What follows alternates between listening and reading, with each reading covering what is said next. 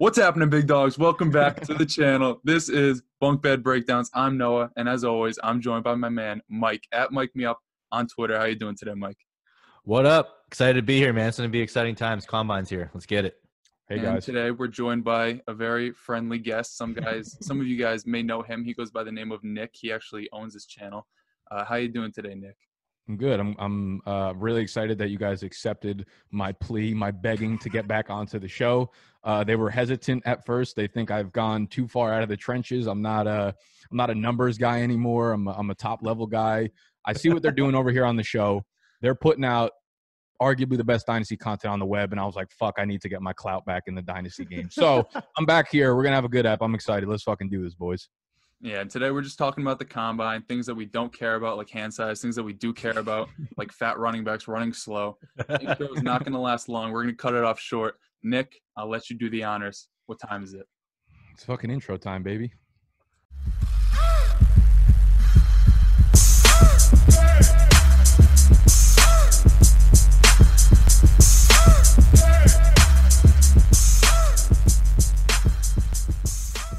All right, man. So we just got a lot of the measurements today. You know, obviously everyone's getting hyped because there's no information, and when there's no information, people like to grasp onto whatever they can. You know, call it hand sizes, dick sizes, It doesn't matter, man. Just grasp on anything. So today we're here to talk about like what how we approach it. So what do we think is important?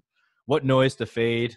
You know, if so and so benches 25 reps, literally nobody cares. Uh, bench press is the most useless combine activity. Animal cares. Animal definitely. I was about to say uh, on last week's Fade the Public, Animal said he crossed Christian McCaffrey off his board because he only repped like eight bench presses. All right. Well, I mean, if you guys have seen uh animals like what is it? His uh Physique. his, his no no animal's a tank. He's a physique. I'm not gonna I'm not gonna sour on animal's physique here. I'm just gonna sour on the fact that uh animal might not know what he's talking about in terms of Yeah, combine. don't go by. Animal's dynasty rankings. We'll put it Yeah, that way. yeah. Don't go by his bets either, unless you want to mortgage the house. um. So I don't know. Let's kick it off here. I'll give you a real brief intro of how I approach the combine, and then obviously we'll get Noah and, and Big Dog Nick's thoughts as well. Personally, I think the combine is a little bit overrated. Um, if you just look at what matters and what translates into fantasy production, a lot of the stuff that happens in the combine just like really doesn't matter at all. I mean, the only thing that matters is the fact that if you're a running back, you got to be big and fast because that means you get draft capital, you get opportunity. Um, but for wide receivers, like 40 times really doesn't matter. If you actually look at the stats, like if you look at the second round wide receivers, you would have actually done better by picking the slower ones over the faster ones over the last few years. So that just kind of goes to show there's a lot of noise in there. I use it as a negative eliminator. What I mean by that is if I really like someone going in and then they go into the combine and they pull a David Montgomery or Devin Singletary and run like a 4 7 40, that guy tumbles down my draft boards.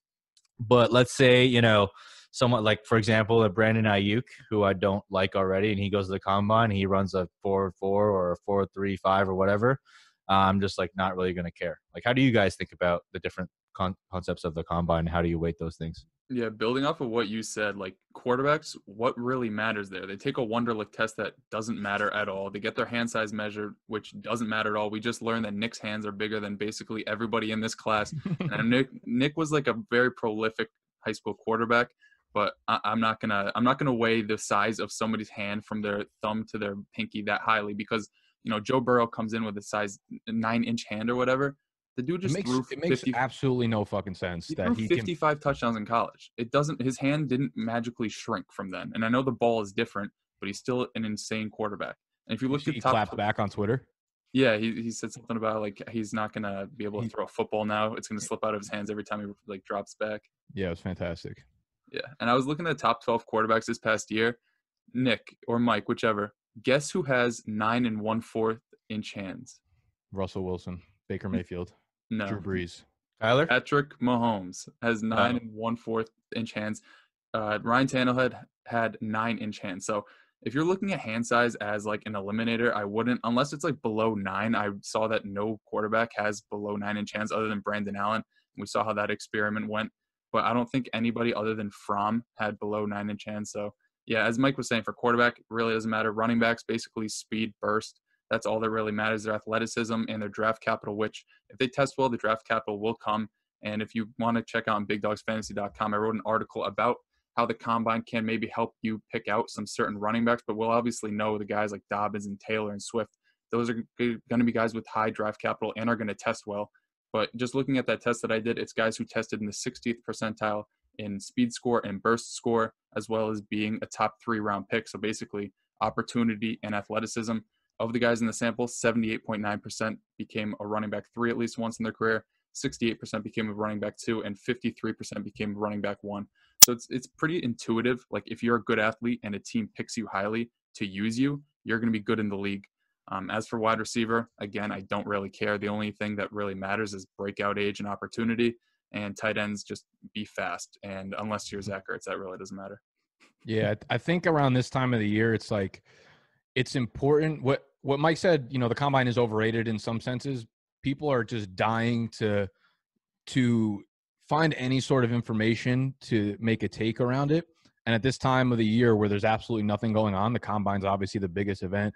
And one of the, you know, one of the things as you as you play dynasty year in and year out, one of the things you'll quickly learn is that draft capital pretty much trumps you know 99% of the things that come with athletic testing and even like college production to a sense because coaches will keep shoving their guys that they drafted in the top three rounds. If you're a day two pick that's so much more important than running a sub four five forty or whatever. So what a lot of the combine does is that if a player tests well that doesn't necessarily mean like oh he's athletic he's going to be good in the nfl what it means is that gives the player a higher chance to get drafted at a higher spot which in turn you know ends up translating into more play time, more opportunities, probably more efficiency overall because they'll keep giving him volume in that sense. So, um, in terms of the testing, yeah, I mean, you hit it on, on it from like an analytical standpoint. With running backs, it's kind of like the speed score because it's still telling you relative to other athletes that are on the NFL field.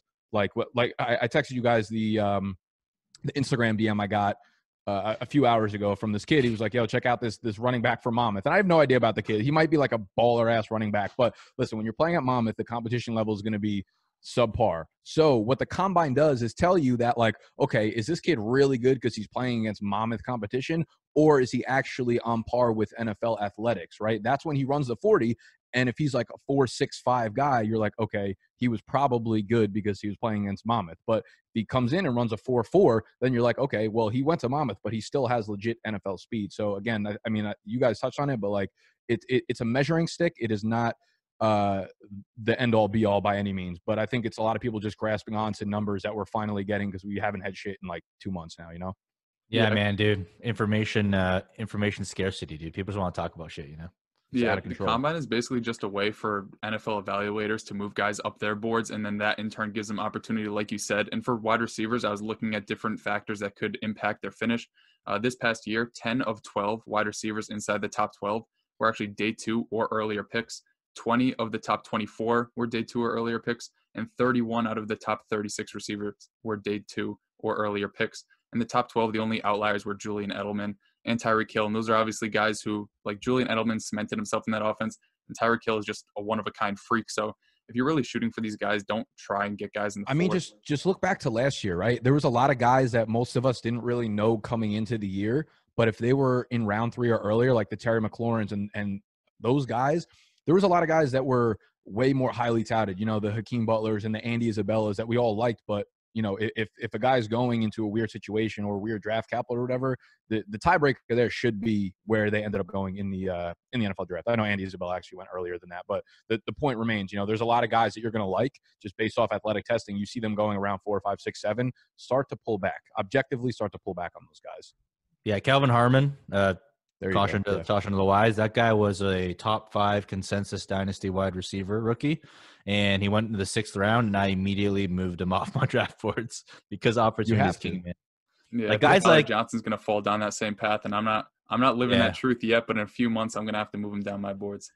Yeah, it's kind of a good segue. I wanted to kind of get both your thoughts on a couple of players that you think have the biggest potential to either rise up in value or crash down in value uh, coming out of the combine. For me, Noah, you first. I think I think for each position, if you just want to run through one each, uh, I think Jordan Love he came in with like 10 and a half inch hands. That's obviously a big, big dick. hey, come down. Uh, that's obviously a big factor nowadays. I guess all he has to do is look good in shorts and run like a four eight, and he's basically Josh Allen 2.0. Um, a, a lot of the other guys like Jalen Hurts, we know he's going to be fast. If he tests slow, just like a Henry Ruggs, if he tests slow, it's not like we think that they're slow, right? They probably just had a bad day. We've, they've clocked in at like 24 miles an hour. Uh, another running back, I think that could rise up boards, and he's a little known guy out of Appalachian State. It's Darrynton Evans. Watching this guy play, he's pretty versatile. He was a kick returner, and he scored uh, a kick return touchdown every single year. He ran for like over 1,200 yards. He's a freak athlete. Player prof- player profiler has him at like 5'11", 190. Everywhere, everywhere else has him at 200 pounds, so I'm not so sure exactly where his BMI stacks up. But if he runs in the four fours, I could see him moving up not only NFL draft boards, but people's rankings for fantasy football. And as for wide receiver, you put it on Twitter. I think Donovan Peoples Jones, he's somebody who, when I watched him play, he didn't necessarily look too athletic. He wasn't making guys miss after the catch. He wasn't even that great on punt returns, despite being Michigan's punt returner. But coming out of high school, I guess he ran a 4-4 and he ran he had a 40-inch vertical. So he seems to be a freak athlete. I'm not so sure how highly I, I weigh that because Miles Boykin had a very similar situation last year where I wasn't a fan. He was very athletic, and we saw what happened with him. But I think those are three guys uh, that could rise after the combine just because of their athletic testing. Yeah. yeah what about you, Nick? Uh, so I'm I'm looking at. I mean, I, I mainly use the combine for running backs because again, I want to see that speed score. For wide receivers, I'm intrigued by this. This class is such a uh, like a funky class in terms of the the wide receivers are so deep and so much talent, but it's it's like very versatile talent. I feel like there's six guys that remind me of Deebo Samuel, but it's just like if you're in Madden, like all they're doing is just like adjusting like the weight and height. They're just like scrolling up and down, but they still have the same skill set as Deebo. So I'm not really concerned about those guys. I want to see how the taller, uh, more lean guys run, like uh, Tee Higgins, uh, Denzel Mims, um, Justin Jefferson, guys like that, and and see where they kind of you know. I don't think that the speed score is necessarily huge for the, for guys that high, but I think some of those guys that might be around the same range, like the Jefferson versus the Denzel Mims in that range, you know, if one of them runs like a four five and one of them runs like a four seven two or some shit like that, that could be a tiebreaker between those two, right? They're both like very talented and you like both of them, but that's something I could be looking forward to. For running backs, I'm looking at these these thicker running backs, the fat boys over there, particularly uh, I think Zach Moss is definitely a guy that everyone kind of wants to keep the eye on because we see that he has such good like tackle breaking prowess. And usually um, those guys have some kind of flaw in their game. And for him, it's, you know, I mean, the lesser competition is going to be a thing, but if he could be an actual athlete, if he could have a high speed score, he's going to shoot up boards. And I could see him competing. I already have him in my top five for running back rankings, but I could see him, if he ends up running, somehow blows into the, the you know, four or five or like below then, which I don't think is going to happen. But if, he, you know, if he's in that range, I think that's going to be really good news. I also like the kid Michael Warren out of Cincinnati. Um, what concerns me about him is obviously Cincinnati was in the American Conference, which is not a Power Five conference, and he only averaged 4.8 yards per carry this year. So you're like, yeah, he's out of the Power Five. He's not doing well efficiency wise. But I'm looking a little bit deeper into the numbers, and, and thank you to uh, Sports Info Solutions for the advanced metrics that they're giving us access to over there. I'm trying to figure out like because I'm watching Michael Warren. I'm like, this kid's a beast. He can make room for himself. He can break tackles and stuff. 4.8 yards per carry and yards after contact per attempt was 3.4. So the difference there, 1.4 yards from what he created and his overall yards per carry was the 11th highest among all running backs that had like 110 carries or something. So it was like the 11th highest delta of yards after contact to yards per carry of like 150 running backs. So I'm like, he's creating on his own. His broken tackle rate was good. He was catching balls finally this year. So if someone his size, right, both of these guys have workhorse size, like 5'10, 5'11, 220 pounds. That's what you need for an NFL running back if you want to be a three down skill set guy. Both of them caught passes as well. So if they could show me something in the in the in the speed score section, man, I'm to be really high on both of these guys. Yeah, that, that makes a ton of sense. And really like what you did there to break down the yards per carry.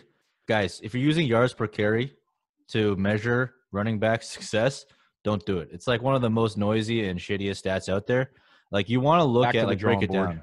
Yeah, go back to drawing board, man. Because like if you're gonna come to me and tell me like, oh, running back X is like not good because they have a low res per carry, I'm gonna be like, it doesn't really matter because if anything, yards per carry is Sounds more personal. attributable to offensive line than it is to running back. You like, it sounds think, personal. Yeah. yeah. Look, I'm. It's the other thing too. It, it's really tough for college because there's obviously a lot less or a lot fewer sources to go off of like efficiency metrics and advanced metrics. Because Yeah. right now, I mean, what do you guys personally use for offensive line? Is, is Football Outsiders the only thing we can use? That's all I use. Yeah. Yeah, because Cincinnati, I mean, I'm seeing those numbers from Michael Warren. I'm like, there's obviously a disconnect between how good he is and how good the offensive line is. But I looked at the numbers from Football Outsiders, and they're like 30th or 33rd out of 130. So I'm like, they were pretty good, but that doesn't take into effect. Um, you know, it's not that those weren't all Michael Warren's carries. Those could have been backup running backs carries too. But I mean, I'm like, there's definitely like a little bit of a delta there. I, I wish there were more like really good advanced metric sources that we could use for offensive line. You know, Yeah, yeah, it's not perfect. Um, I mean, Yeah. the way I the thing I wait for, and I know you wait for it too, is Graham Barfield's yards created. That's probably like you know the Bible when it comes to running backs and what I look at come for college prospects. I wish you But- did more. Yeah, dude, totally. He, he but like I understand why he doesn't because he probably has mm-hmm. to grind like hundreds and hours of tape just to get that data out. But also like you know it doesn't take into account like conference and like competition. I think like in college, if you have a dominant offensive line, like the gap is so much wider Yeah. than in the NFL, right? Like if you have like you know Ohio State, Wisconsin, like some of these teams that are going out and like even if they're facing like you know top 20 competition top 20 defenses the gap is still so wide that the advantage is usually in their favor. So it's just a lot of noise. So i would, I'd really be careful with using stuff like that. Um, personally for me though i mean i just want to touch briefly on tyler johnson. He's decided not to run because he needs more time to prep. I mean if he goes out on his pro day and runs a 4-7 it's not good boys. He's, No. he's falling he's falling into the fifth round and i'm moving him down my draft board. Bryan Edwards god damn it this motherfucker hurt his foot. I was surprised you guys kept him that high, uh, you know, higher. And, and at, later on in the episode, we're gonna uh, unveil some of our rankings for it, and uh, that that's a huge red flag for me, man. I know it's not really, it's probably yeah. not a long term concern, but it's the fact that now uh, a lot of the numbers are still gonna be hidden. Like we're never gonna really know, you know, what he Yeah. did at the combine. Yeah, I mean, I dropped good him a full tier. of rookie wide receivers getting hurt and producing right after. Like Mike Williams is one that comes to mind. I'm pretty sure Josh Doctson entered the year hurt and they just never broke out. I mean, Mike Williams had a few good seasons, but he never really reached his peak because that whole first off season with the team was wasted with a broken back. The same might be the case for Bryan Edwards, even if he's a high draft pick. It's gonna take a while for like for him to produce and for him to grow chemistry with whoever picks him. Yeah, I mean, I dropped him a full tier, so that was a big move for me. Um, but when you get into that down down area, like he still has like a sick analytics profile, and he was productive. So, you know, I'm hoping that some of that Deebo magic comes off too, as the teams look for that next Deebo, that next you know in space playmaker. But man, I'm scared, dude. I'm scared for Edwards. I'm scared for Johnson. In terms of big risers, I think that Brandon Aiyuk could be a big riser. I'm still out on him. So if you have shares of Why? Brandon Aiyuk, Why are you out? Other than is it just the breakout age? Yeah, it's the fact that he basically did nothing until his senior year, and like he's not really facing like elite competition, and like he didn't even show up to the Senior Bowl and like dominate each. Like, I mean, there's nothing on his tape that really tells me that he's going to succeed, and there's nothing in the analytics that tells me he's going to succeed. Like, it was usually guys that take that long to produce. It's because you're now older and you're basically a man competing against boys, so it's expected for you to produce at that level. Yeah, I, he- I think my argument for for Ayuk in particular would be, I mean, I think he spent the first two years at like JUCO at a college. That wasn't Arizona State. His Yep. first year he transfers over, and N'Keal Harry is taking you know thirty five percent of the the targets on that offense. So this is the first year he finally got. I totally get what you're saying. Like obviously your your senior year breakout is a huge red flag, but I think you know he's extremely versatile. Like he's someone that could play the Deebo role. Like he's someone that he doesn't excel off of. He almost reminds me of this is definitely a stretch, but like he reminds me of Juju in terms of like his skill set. He's not someone that could beat mm, uh, press coverage a lot on the outside, but he's extremely versatile. And if you use him as a slot flanker, like he's going to run a really good 40. He was really good at like kick, kick return and punt return. So he's got the versatility. So in my eyes, like, yes, there definitely are red flags, but there, there gets to a point for me where some of the pros start to outweigh the big red flags, or at least, you know, gives him a chance.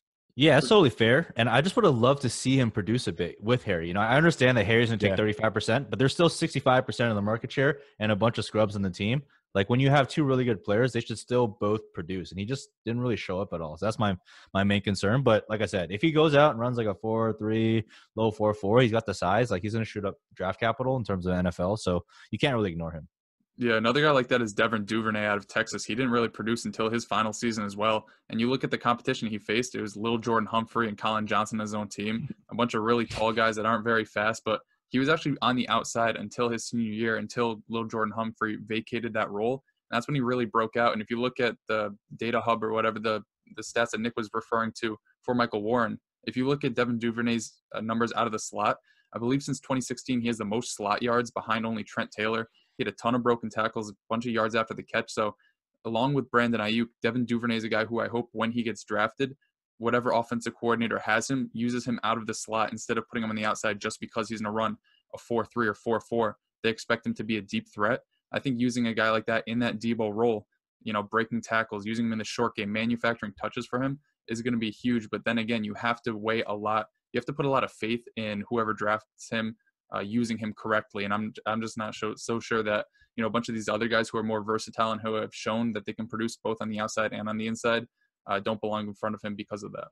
Yeah, You know what's and something I think I'm going to do? Yeah, I, I think what I'm going to do is look at because I was going back. You know, I was looking at some of the guys who are like really big on, on broken tackles this year from the wide receiver point of view. I think what I'm going to start doing and targeting in later rounds is I'm going to you know pick a group of offensive coordinators or head coaches that I think are really good. You know, like the Kyle Shanahan's of the world, and then kind of cross reference if they draft wide receivers that are really high in broken tackle rate. You know, like putting really Yeah. good players in good positions. I think those are like good kind of dart throws at the end of your rookie draft. So make sure you're following us on Twitter because I think I'm going to be tweeting out, you know, leaders in terms of like broken tackles from the wide receiver position this year. And because going back, I look at like 2018, I looked at 2017, and I feel like from that point of view, like taking that strategy uh, was a, a pretty good hit rate. I can't really think of too many off the top of my head, but I remember like the Deebo's and, and like those kind of guys were always like at the top. Jalen and you're Hurd and Dante Pettis as well, who are who are good after the catch. hell Yeah. yeah. that's true. I mean, Yeah, it's gonna no, be a hit and miss. In the third and fourth round of the rookie drafts, you know, it's it's tough to get those guys right. But I think putting yourself in the best, you know, position to to try to hit. Yeah, no, for sure. That's going to be some dope analysis. I'm looking forward to that one. My last big riser, you know who it is? Cam Akers, my boy. I think like you know he's already up there in the top five, but I think that this combine is going to be a little bit of his breaking out party. Like similar, do you guys remember last year? Like nobody was talking about Miles Sanders before the combine, right? Like he was at Penn State, he was just another running back. Then he went to the combine, smashed it in a completely unathletic class, and he became a second round pick, right? And obviously, this class is way more athletic, but I don't think people know how athletic Cam Akers is yet. And when he goes and runs like a 4-4, has like a, you know, 80th, 90th percentile speed score, burst and all that stuff, I think he's going to shoot up draft boards as well. When you said Yeah, four four, also are you just talking to about his forty this- time or his yards per carry? Sorry? Real real quick, it's uh, we're filming this on Monday night, so running backs haven't weighed in or anything, so we don't know the height and weight of any of these guys. We only know the wide receivers. Yeah. Yeah, I- I'm just looking off, uh, going off memory what I see on tape. But yeah, Mhm. it's going to be exciting, man. Get get hype, guys. The next So part, what do you You think? can't really see his Hold on real quick. on tape So- either because he's running behind a terrible offensive line. He doesn't have the opportunity to break away a lot of carries. You you see him get the ball, and there's like five linebackers right in his face right away, and he has to create everything for himself. And I know Mike, you got a little a little testy about this, but it, it's really true when you watch him play. He really had no he had nothing to work with, yet he still produced very well both in the receiving game and on the ground. If he tests well at the combine, I don't see how he doesn't move up draft boards and how he doesn't sneak his way into that top three mix for dynasty running backs. So the way I look at it right now, and I think this is probably the way a lot a lot of people look at it that aren't really uh, maybe in it as as far as we are right now. I would say Cam Akers is probably the consensus for right now. Right? Would you agree with that? Yeah. yes, sir. What what what numbers do you think he needs to put up at the combine for him to be a to, for him to move into the consensus top three or two? If he runs a 4-4, like he's in to You shoot that's it?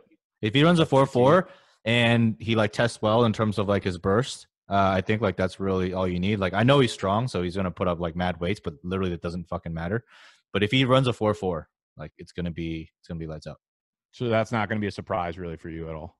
I don't think so because when I watch him on tape, like I think he's that fast. I think he's like you know the low like four three like around that area. So and then if he burst, if he tests out on the burst, like I said, I've seen him hit the edges pretty quickly. So Say all these, say all four of these guys: Taylor, Dobbins, Swift, Akers, all run a four four three. Where where are you ranking them? they all run a four four three. Every one of them runs a four four three straight up. Um, even Swift. I don't expect Swift to All run a of four them. four three. Every I mean, if Swift, one of if them. Swift runs a four four three, I'm gonna have to reconsider. Uh, I'm gonna have to reconsider moving him back up as my one point one. Did you do something, Noah? It just said we got a gift and it removed our 40 minute time limit. Yeah, it said the meeting has been upgraded by the host. I hope they didn't. Do you have a credit card on file? No, I don't. Okay. I'm leaving this in the video, the behind the scenes of making totally worth it. Yeah, leave that Yeah. shit in. All right, yeah. So say the, my point is like you know if if Akers Akers is probably going to be one of the better athletes of the four, but say they're all like equally athletic. Um, and it doesn't give Akers a- an advantage anywhere. How do you rank these guys? I mean, I probably just still have it where I have it now. It's just uh, JT Yeah. Swift, Akers, Dobbins. That's how I'd have it. I would, I'd only move Akers down if he tests noticeably worse than like a Dobbins or a Taylor. I currently have Swift, Taylor, Akers, Dobbins. We'll get into it more later. But if Akers runs like a four six somehow and Dobbins does test in the four fours, it's going to be hard to keep Akers ahead of Dobbins just because of that disparity in athleticism Mhm. and the eventual draft capital. Yeah, for Okay. sure. Okay, I just right, want to that- put you on the spot. That's a good segue. We're gonna hit up the first release of the Big Dogs rookie rankings, and uh, we'll kind of throw some of these rankings on screen, and you're gonna see the ADP per DLF latest February mock drafts, and then you're gonna see the Big Dog ranking, and then you're gonna see the individual breakups between Nick, Noah, and myself, so you get a good good shot of that. And we'll kind of start off with QBs. We're not going to spend too much time here because it's I mean it's pretty cut and dry. Honestly, I don't give a shit about anyone past Burrow and Burrow and Tua. Uh, I don't know how you guys are doing, but um, yeah, I mean, we'll put that on screen real quick and we'll just talk through it real quick. One thing I would, uh, one thing I I do want to uh, just touch on real quick. I want to get your guys' opinion on because I'm curious, and I feel like I've I've seen a lot of super flex mock drafts. Like people in the industry do uh, a lot of mock drafts right now, and the first round is is almost always like Joe Burrow, Tua, 101, 102. My my question is like I, don't maybe it's not a question, but my statement would be like I don't think quarterbacks necessarily need to be ranked that high because the way I look at it is this: if you believe this is a really good running back class, right? Like if you think D'Andre Swift's going to be the next Dalvin Cook, he's like a top five startup pick, or even if he's not, right? Like I'm still probably not taking a quarterback in a super flex dynasty startup unless you're Mahomes or Lamar Jackson in the first round. Otherwise, it's probably it's kind of sifting back to the end of the second round. So like for people to start taking Justin Herbert over like a fucking J.K. Dobbins or something, I think is like completely ignorant. And so people exaggerate it. You know what I mean? Like, and I don't even think you know unless you think Tua is legitimately the next like Russell Wilson, and you're like pretty damn sure of it. I'm taking a running back over most of these guys. Yeah, dude, I, I totally agree with you. I think people overvalue quarterbacks in general, not just in rookie drafts, right? Even in startup drafts. Unless you're playing in a 14 team league, I don't know if you guys ever played in one, but if you play in a 14 team league and you wait on quarterback, You're fucked. uh, you are totally fucked. Okay, Yeah. so so that's why like people I look at it like if you're doing a startup draft right now, like would you actually be taking fucking Tua over D'Andre Swift? Like I don't think you would. So why would why would you do that in a rookie startup, a rookie rookie draft? Yeah, no. So I, I mean, I kind of battle this a lot. I think what it comes down to for me is like that's where you kind of get into team needs, right? If you're desperate for a quarterback, that's Yeah. where you kind of got to you got to fire the bullet because trying to acquire a quarterback outside of the draft is really really expensive. And I think the reason why people draft quarterbacks early is because they have such a low hurdle to clear to have value. Like you literally just need to start, right? Yeah. Whereas, like, you know, we love Swift, we love Taylor, we love Dobbins, but they could turn into Rashad Penny, right? They could turn into Guice, they could turn into Dave Montgomery, and their value kind of plummets a little bit. So for me, it comes down to a need thing. So, I mean, at the 1.01, I'm glad that the consensus view is that, hey, you got to take Burrow because in super Right. flex drafts, I love sitting at the 1.03. I love sitting at the 1.04 and coming out with like Jonathan Taylor and J.K. Dobbins or, you know, what have you, right? Yeah, That's I what I also mean, think 'cause the trade value of those top two quarterbacks is huge, which is a big reason why people take it. If they're not able to move that 101, you take Joe Burrow, you wait a couple months, and you look at the guy who is lacking a second quarterback, you move that for a running back. I also think, as Mike said, having that 103 is huge because you either get a D'Andre Swift or you get one of the quarterbacks that falls to you, which eventually has more trade value than one of these running backs or any of these receivers. So I think it's just a value play. And if I do have the 101 and I don't need a quarterback, package that for like the 105 or 106 and get a ton in return because people are extremely excited about Joe Burrow. Let's not forget he's walking into Cincinnati. Actually, he might not be walking into Cincinnati, but Cincinnati, when's the last time they've had any type of good culture? I know Andy Dalton isn't great, but they haven't really fostered any type of winning mentality. Uh, he could be decent for fantasy, I guess, but it's not it's not a perfect situation for him there. Whereas if D'Andre Swift lands in a Kansas City or a Seattle or a San Francisco, why would you pass on him at the 101? As Nick was saying, in a startup draft, if we knew that Swift was in one of those landing spots, he's probably you know a two or a second or third round pick. Whereas quarterbacks going in that range are like Deshaun Watson, Kyler Murray. You really think Joe Burrow is as good as those guys, and you're willing to make that bet? I wouldn't. Yeah. That's I what mean, like, I- if Swift, if one of these running backs goes in the first round this year of the NFL draft, like they're 100 percent a, a first or second round pick in, in startup drafts. No, no, totally, hundred percent. I mean, they're quarterbacks al- are they're not. already they're already like second round startup picks, guys like JT and Swift. Um, so I think I think you bring up a good point though. Like what I see it is like this is where tiers comes into play, right? So I have Tua and Burrow in my tier one, and I have Mm-hmm. Justin Herbert in my tier three. I skip tier two because I don't think there's any tier two quarterbacks. Uh, but like I would never take any of my tier one or tier two running backs behind Justin Herbert. That's just not how I'm going to Yeah. do it. Like, but I also wouldn't let him fall past the first round. I think that's where I draw the line because even if you don't like a quarterback, like I hated Josh Allen, I hated Daniel Jones, but I still always took him in the first round just because They give you, get a that, floor. The, the quarterbacks give you a floor, but like Yeah. to and at the end of the first round for rookie drafts, yeah, a lot of the time you're just like shooting for guys that you think you like. But the, later you get into those rookie drafts, the back of the first half, like the the more chance it is to miss on those players. So I understand because quarterbacks have such a good floor. That's why people like to take them so much. But at the beginning of the rookie draft, I'm looking for those fucking elite guys that take your team to the next level. You know? Totally agree. I think the one name we'll cover real quick is just Jalen Hurts. So consensus ADP has him at uh, QB six. We have him at QB five, and the one that's before him in ADP is Jake Fromm. I'm gonna put it out there. Jake Fromm just ain't it, man. Like for fantasy, I'm just not gonna invest in him. Like he's incredibly boring. Like you know, he's got tiny Donald Trump hands, even though we don't care about hands, but I hate him, so I'm using it. Um, and he just he just isn't exciting, man. Like he doesn't rush, so he's a po- he's a pure pocket passer. That's a huge red flag for me. And I think he's one of those cases where he could be like a better uh, NFL quarterback than a fantasy quarterback. So What do you guys think? Yeah, for me, when it comes down to Jake Fromm, think about it from a fantasy perspective. How is he going to get you points? He's not going to run. He's not getting deep throws for touchdowns. He's going to be like Alex Smith without. Le- uh, that's that's kind of mean that I'm about to say that, but he's basically Alex Smith without legs. Um, I don't like how that came out. Uh, whereas with, with Jalen Hurts, at least he can run the ball. And if he's not a great passer, we see a bunch of quarterbacks in the league who aren't great passers. I know Lamar Jackson became a lot better, but even in his rookie year when he couldn't hit the broadside of a barn, the dude was be like he was quarterback one just because he could run a ton. If Jalen Hurts lands in an offense with an OC that wants to use him as a dual threat quarterback, which if they do use him as a starter, they're going to have to because that's the biggest part of his game. Uh, he he could be very fantasy, you know, friendly, and he definitely has a higher ceiling than Fromm. And when it comes to floor, like if you're playing for floor in like a second or third round quarterback pick, for me personally, that's not what I'm going for. I'm going for Hurts, who's going to give me that upside if he ever does take a starting job and maybe give you like 75% of what Lamar Jackson gave you as a rookie. And even then, it's more than what Fromm would ever give you.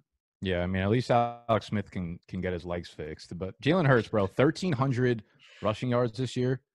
Like Beast. in today's in today's NFL, like today's fantasy landscape, you don't even need to be a good thrower. Like you, I don't care if you like Josh Allen is so wildly inaccurate for the most part, but he's a fantastic fantasy quarterback. Like if Jalen Hurts is a starting quarterback in the NFL, he's gonna put you up like 16 points a game, and he'll have those ceiling games because if you're a runner, that's all you need. So yeah, I'm looking for the ceiling. Once you get past the first, you know, that tier one of quarterbacks, or even like the tier two or the Herberts, whatever, you know, into the second, third round of rookie drafts, like Jalen Hurts with the ceiling is is the opposite of Jake Fromm. J- Jalen Hurts is it when you're looking at quarterbacks there. So I mean, we don't know if he's going to be great as a thrower, but I mean, the kid's also a winner, bro. He's a baller. He's a winner. Like it's the same thing with like Deshaun Watson. People didn't really like him. You know, they had all these problems with him. But the guy proved over and over again against tough college competition that he can get it done. He's a winner, and that translated to the next level. And I feel like we can get some of that from Jalen Hurts.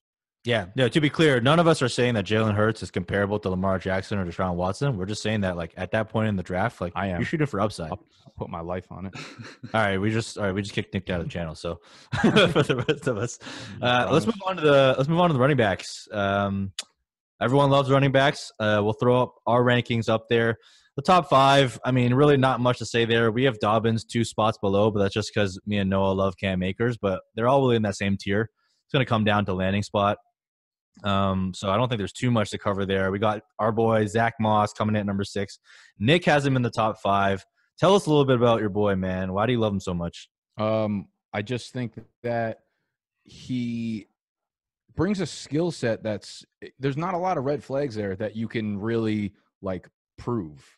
You know, like you could say it was against lesser competition, but he he checked every box. There's no boxes that he didn't check. We have to wait for the athletics, of course, but uh, for me, it's it's like innocent until proven guilty. So until he comes in and runs the four six two or whatever, then I'll knock him down. But for now, extreme college production, he has a knack for the end zone. He catches the he catches balls. We've seen by every elusive measure that he's a tackle breaker as well. He's not he might be big, right? He's got workhorse NFL size, but he's not a grinder because we see him make guys miss like there's no fucking tomorrow. So as soon as I put the film on, what I saw was Kareem Hunt. I was like, this is Kareem Hunt all over again. The guy's extremely elusive. So until there's a reason not to like him, he's going to be up on my board. So you think he's closer to Kareem Hunt than David Montgomery? Yes, I think uh, we'll see. Yeah, this is where the athletics I think are going to come in for me for a little bit, as well as the the draft capital and the landing spot. Yeah, but what Um, you see on film, because I, I remember when I watched Kareem Hunt, I could still see like the burst. Like when I saw him, he could hit a hole. When I saw David Montgomery, he looked like he's running in mud. He couldn't hit any holes. You're So, right. There was there was a very big lack of burst from Montgomery. I see much more uh, Kareem Hunt to Zach Moss than I see David Montgomery. Yeah, that was my immediate comp was uh, Kareem Hunt, and then I put that on Twitter, and Ray GQ was like, "No, he's gonna go with Jamaal Williams." And then I just like I haven't watched Zach Moss since because I don't want to see anything that looks like Jamaal Williams. I have Jamaal, Wi- I don't think Jamaal Williams has fucking broken a tackle since he entered the NFL. he definitely has. It's nonsense. I, I, I totally understand the comp because that was actually I, I think I've told you this. That was like my my second comp for him in terms of just like the way he was built and the physicality he brings to the game. But in terms of like elusiveness, like Zach Moss shouldn't be that elusive at 220 pounds. You know how good Jamaal Williams must feel that people are comping people to him? Like I don't think Jamaal Williams ever expected his skill set to be like compared to anybody.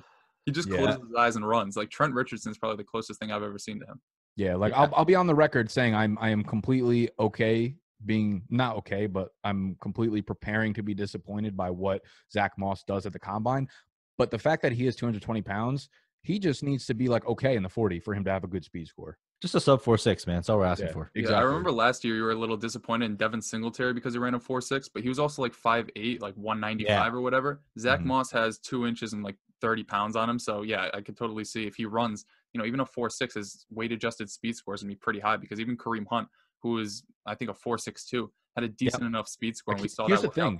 No one no one thinks Zach Moss is going to test well. What happens if Zach Moss tests really well? The upper percentile of what he could pull off, he's going to be like top he's going to be in that like almost Cam Akers category I want I want to say. No, hundred percent, hundred You know what I percent. mean? Like get up no there. one's thinking that's going to happen. But what if he comes in runs like a fucking four five two? His burst and acceleration are like both there. You know, like people are going to be like, okay, there's really no flaws with this game. I mean, PFF's gonna take a fucking victory lap because they have Zach Moss as the running back one. well, they did that with Demon too. So Yeah. Um, next up, La'Mical Perine. I'm gonna hand over to Noah. I know this is your boy. I I, I know that I learned about him through uh, hearing from you. So Yeah, he was my boy until I started to watch other running backs in this class. I just like that he could catch passes, and he reminded me a little bit of Alvin Kamara, just in the sense that he wasn't a workhorse, but he still looked good when he had the ball in his hands. He isn't extremely elusive. He isn't extremely fast, but he's a good pass catcher. He breaks a decent amount of tackles, and he ran behind a pretty terrible offensive line at Florida and went up against SEC competition. And every single year he was there, he was basically the most productive running back.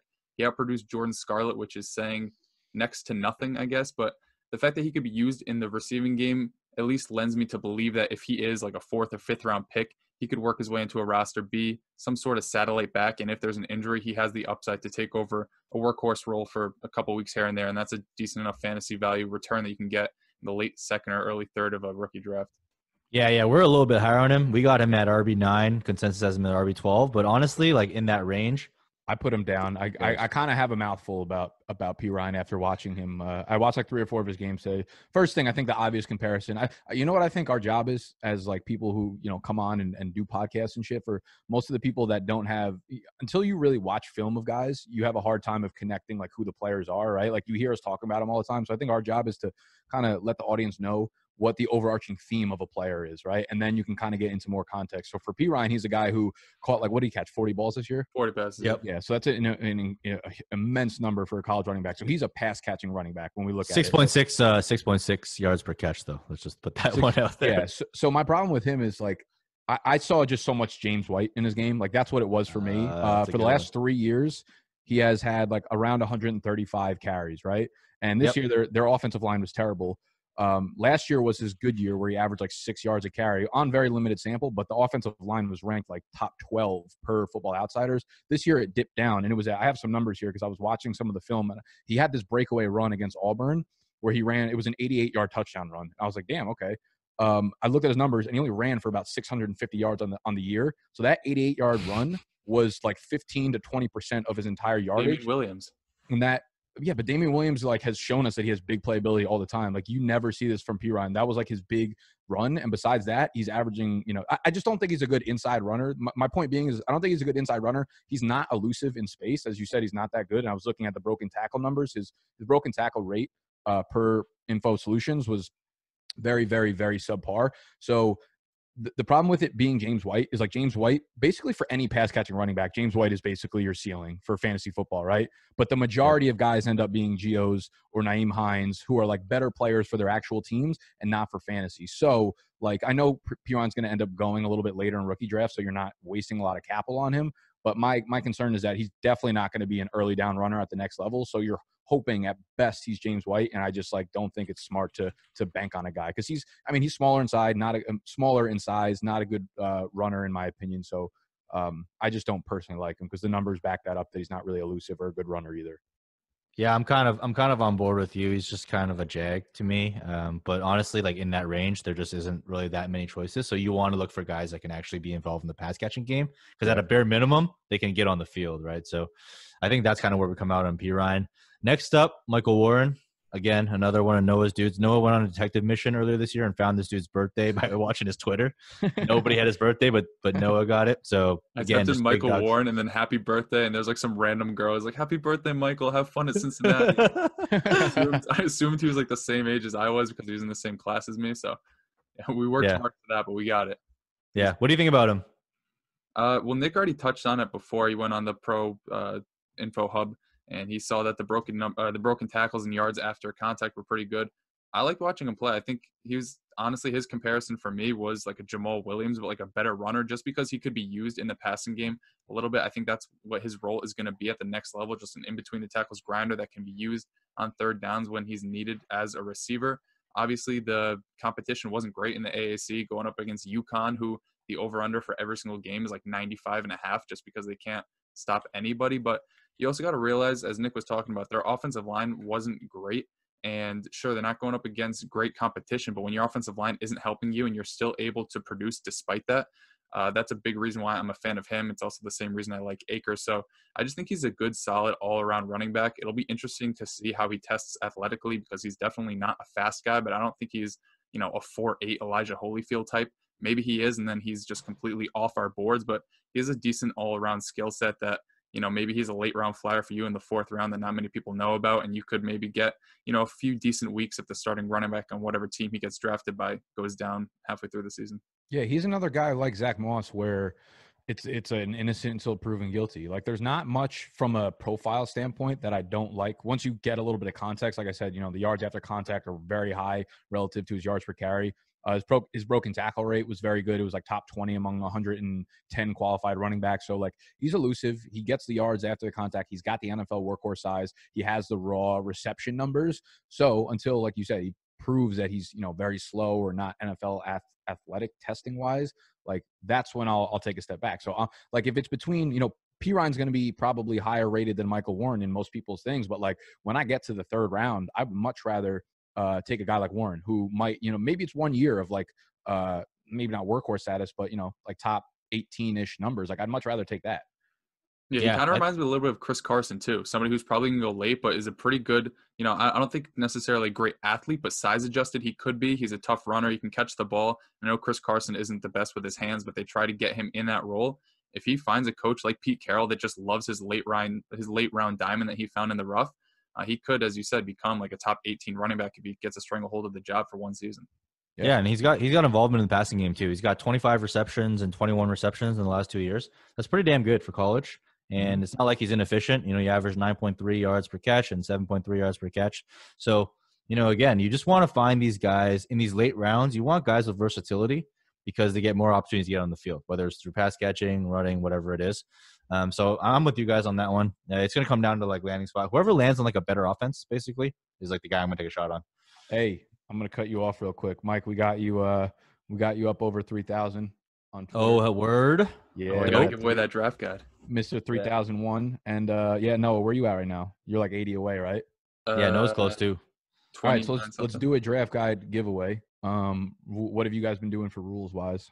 We just choose them. But somebody just tweeted me saying that they're Mike's three thousandth follower. It's Fresh Balla, the guy that we didn't pick last time. So he just I saw won it. yeah. Fresh Okay. Balla, you just won a draft guide, buddy. All right, we'll Yeah. give away we'll give away two draft guides. Uh, one for following both of them on Twitter, and then one just because we're good fucking people. But if you want to support the brand, you can go over to bigdogdraftguide.com and grab it. We're gonna be fucking. You'll have all of our rankings for the rookies. You'll have our uh, the rookie profiles. You'll have exclusive mock draft videos. Uh, we'll probably have some videos just like this on there. Uh, all the shit that's in the draft guide is going to be listed on the site. So go over to bigdogsdraftguide.com. You could support the boys over there. Um, just want to throw that in. I'm excited. Mike got to three thousand. Thanks, boys. Big Appreciate it. Appreciate it. Huge. Let's move to the next guy. I know that uh, Noah loves this dude. I know my boy at Ray GQ loves this guy. Darrynton Evans. Why do you love him so much, Noah? Appalachian State. I'm pretty sure they only lost like one game this year, which is surprising. And they went up against South Carolina. I think they beat them. Actually, they did beat them because Bryan Edwards dropped a pass at the end. But we'll we'll, dim- we'll dismiss that. Uh, I'll tell you what, per his- Appalachian State has had that like fucking millennial swag ever since they beat Michigan back in the day. That was oh like, yeah, that was like the first big upset that everyone who ever like watched college football was like super. You know, the whole world rallied around Appalachian State to beat Michigan, and since then, you, I think of that game when I think of Appalachian State. I'm just like they just got so much swag because of that one win like ten years ago. Yeah, well, Darrynton Evans got swag because he's got a lot of versatility in his game. He was a kick returner for them. I think I already said it earlier. He scored a kick return touchdown every single year of his career. I was watching his highlights and he actually scored an onside kick recovery touchdown. He had like three touchdowns in that game. Then they did an onside kick and he took that one to the house too. He is an absolute beast. He is like 5'11, 200. So he's in that Marlon Mack type of like, he looks more like a receiver than a running back, but he's extremely fast. It looks like at least he's got good burst on tape. The versatility and his ability to catch passes at least lends me to believe that if somebody's going to take a shot on him, they're going to want to use him as like not a Swiss Army knife, but somebody who can be used on special teams that'll keep him on the roster and eventually work into a third down role and maybe eventually if an injury pops up get himself a job as a first, second and third down running back. And I just think he's going to test pretty well athletically and you know if the draft capital is there somehow and his his profile is good enough for me to believe that he could be a decent uh, NFL running back. Yeah, I mean he's got 255 carries, so you know he can kind of handle that workload for about 1500 yards, averaging 5.8 yards per carry. Again, doesn't really matter, but kind of probably speaks to the competition. He scored 23 touchdowns, 18 touchdowns on the ground, five tutties through the air, 21 receptions for 200 yards. So, like you said, man, this guy's versatile. That's why I like him. I like that you like him. I like that Ray likes him. I don't have time to look at film for Appalachian State, so I'm just going to trust you guys. Um, and also, like, I mean, I don't know what I can add. Honestly, I'm not a film guy, so this is like in these types of areas. My advice to you is like find guys you trust. You know, find Noah, find Nick, find like Ray, and whoever you Glad you trust. trust me, Mike. Don't Yeah, find just- don't find Mike though. yeah, don't find me, dude. Don't trust me because I don't know. I don't know shit when it comes to film. I just look at what I want to look at, um, and then you know what? Just look at some of the film yourself. See, you see if you see what you see, right? Like I know, and when someone told me that Agent Dill, AJ Dillon was good, I looked at the film like fuck that, um, ignoring that advice. I, th- But- yeah, I think the easiest way to go about like figuring out a prospect again is, is watch like two or three games. If you go on YouTube Yeah. and just type in the player names and then type verse VS, you'll the, you'll get like hand clips of just the plays that that guy was in. Watch two two games; they're like five minutes each. You'll have an idea for what the player is, and then jump into the numbers. Be like, okay, cool. We he made like a couple big plays in a couple games. Then you go to his profile page and he had 300 yards on the year. You're like, okay, he did nothing else besides like those couple plays. You'll get a much better context of a player once you kind of work backwards that way. That's how I do it, at least. Yeah, that's that's great advice. Uh, don't don't look at highlights. Look at like the full game. Yes, so you kind don't see ever look at highlights. I look at Um, highlights after, and if it's a good song after. behind it, I tend to move them up my rankings. But that's Yeah. more on the editor than anything. All right, next up, wide receivers. Got a little bit more divergence here, uh, and we'll Wait, cover can off. we talk uh, about real quick? You guys not fans of Anthony McFarland? No, I haven't watched him play. Okay, I think he's really good. I think you guys maybe next time I come back on, we'll talk about him. But he's uh, it's it's Booger's son. The kid's Oof. absolutely. He's what people think Salvon Ahmed is going to be. Anthony McFarland is an absolute stud. Well, I think Salvon Ahmed is nothing, so that doesn't help me. Well, other people, the public, what the what the public thinks Ahmed is going to be is what Anthony McFarland is going to end up being. yeah, I mean, I got McFarland right after, so they're kind of just in that same tier. But for me, almost uh, eight yards a carry when he when he came over to Maryland his first year at Maryland, almost eight yards, and you're expecting this big jump in his second year, and he had the he had three baller games to start the season, and then he had the high ankle sprain. Then the high Yeah. ankle sprain basically wiped out the next, you know, whatever, two months of the season for him. But Yeah, you- regardless, he's explosive as fuck. He's going to run a really fast 40, I think, and he's going to be a playmaker in the NFL. Could be like that Justice Hill type thing. Is that what- is that what you see in him? I, I think he's.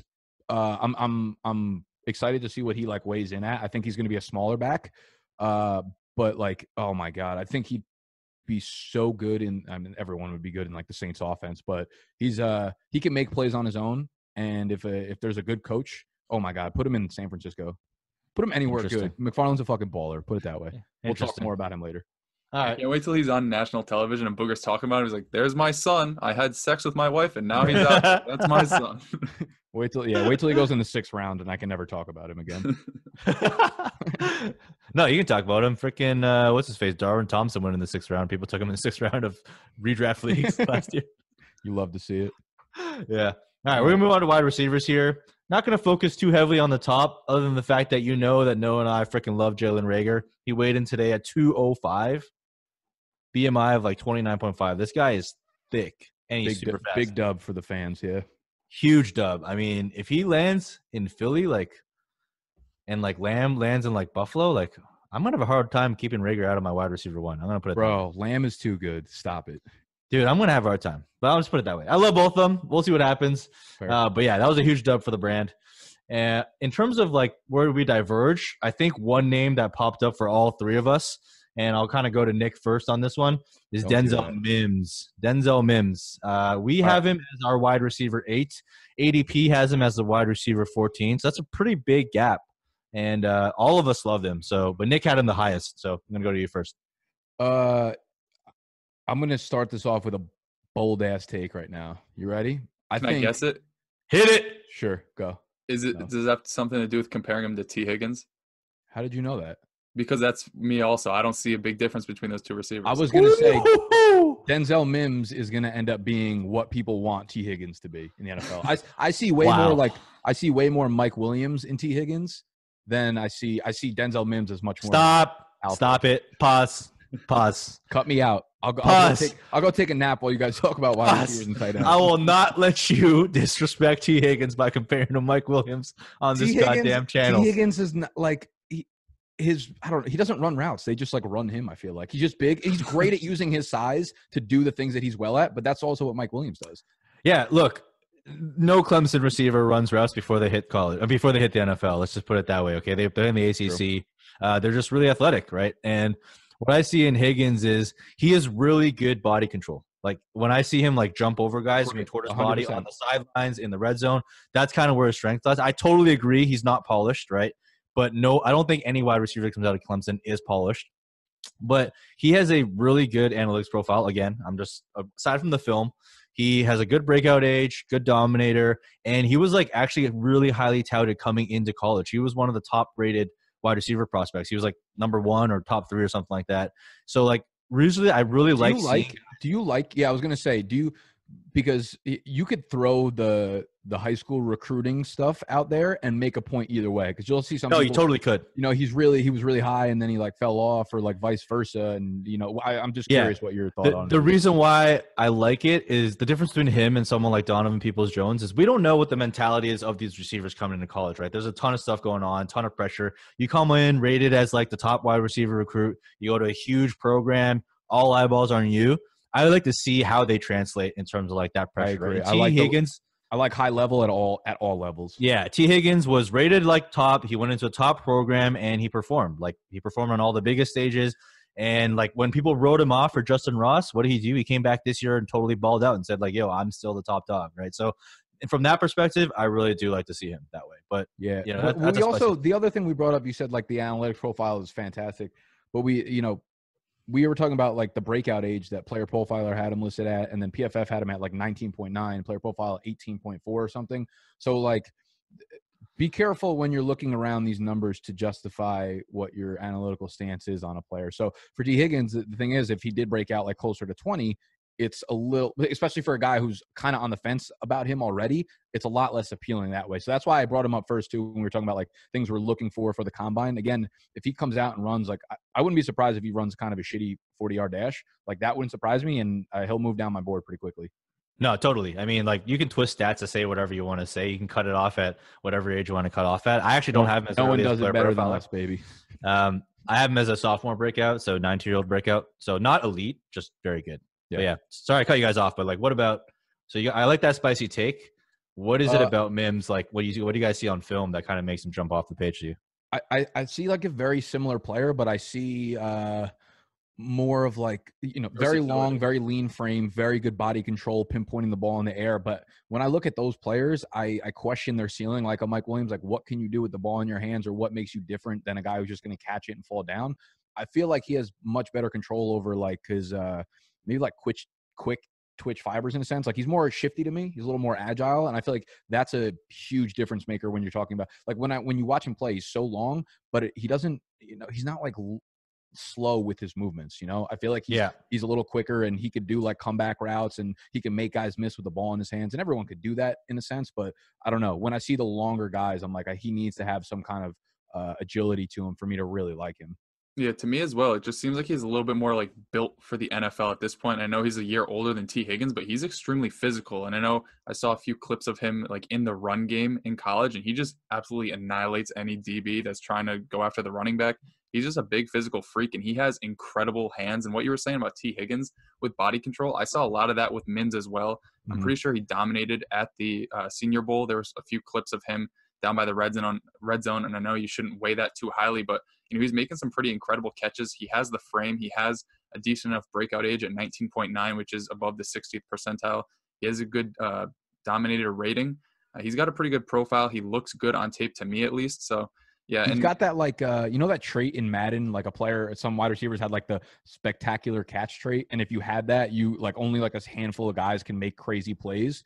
Was like AJ Green had that, and for some reason, if the ball was like legit seven yards above his head, he'd somehow like do a double jump and go get it. Like him and Tee Higgins, both I wrote that down. I legit was like quotation spectacular catch trait. Both of them have just and, and Jalen Reagor and like those guys have just unbelievable. You know, this is like intangible to them, where it's like the ball's in the air and they're gonna get it, and you're gonna be like, "Holy shit, how do you make that play?" So I like both of them from that point. For me, it's just like, what what extra do you do besides be a great wide receiver at the point of catch? Yeah, and some guys just don't have that. Some guys just aren't innately ag- aggressive. They're not going to go up and pinpoint a ball. And we've seen that out of Denzel Mims. We've seen that out of Tee Higgins and Jalen Reagor.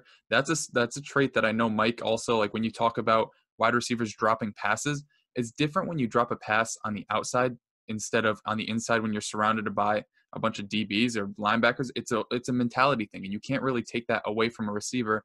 Whether that like I know it's corny and cliche, but like if you want the ball more than the defender wants the ball, you go up and get it, and that's exactly what Denzel Mims and You Higgins and fucking Reagor have shown.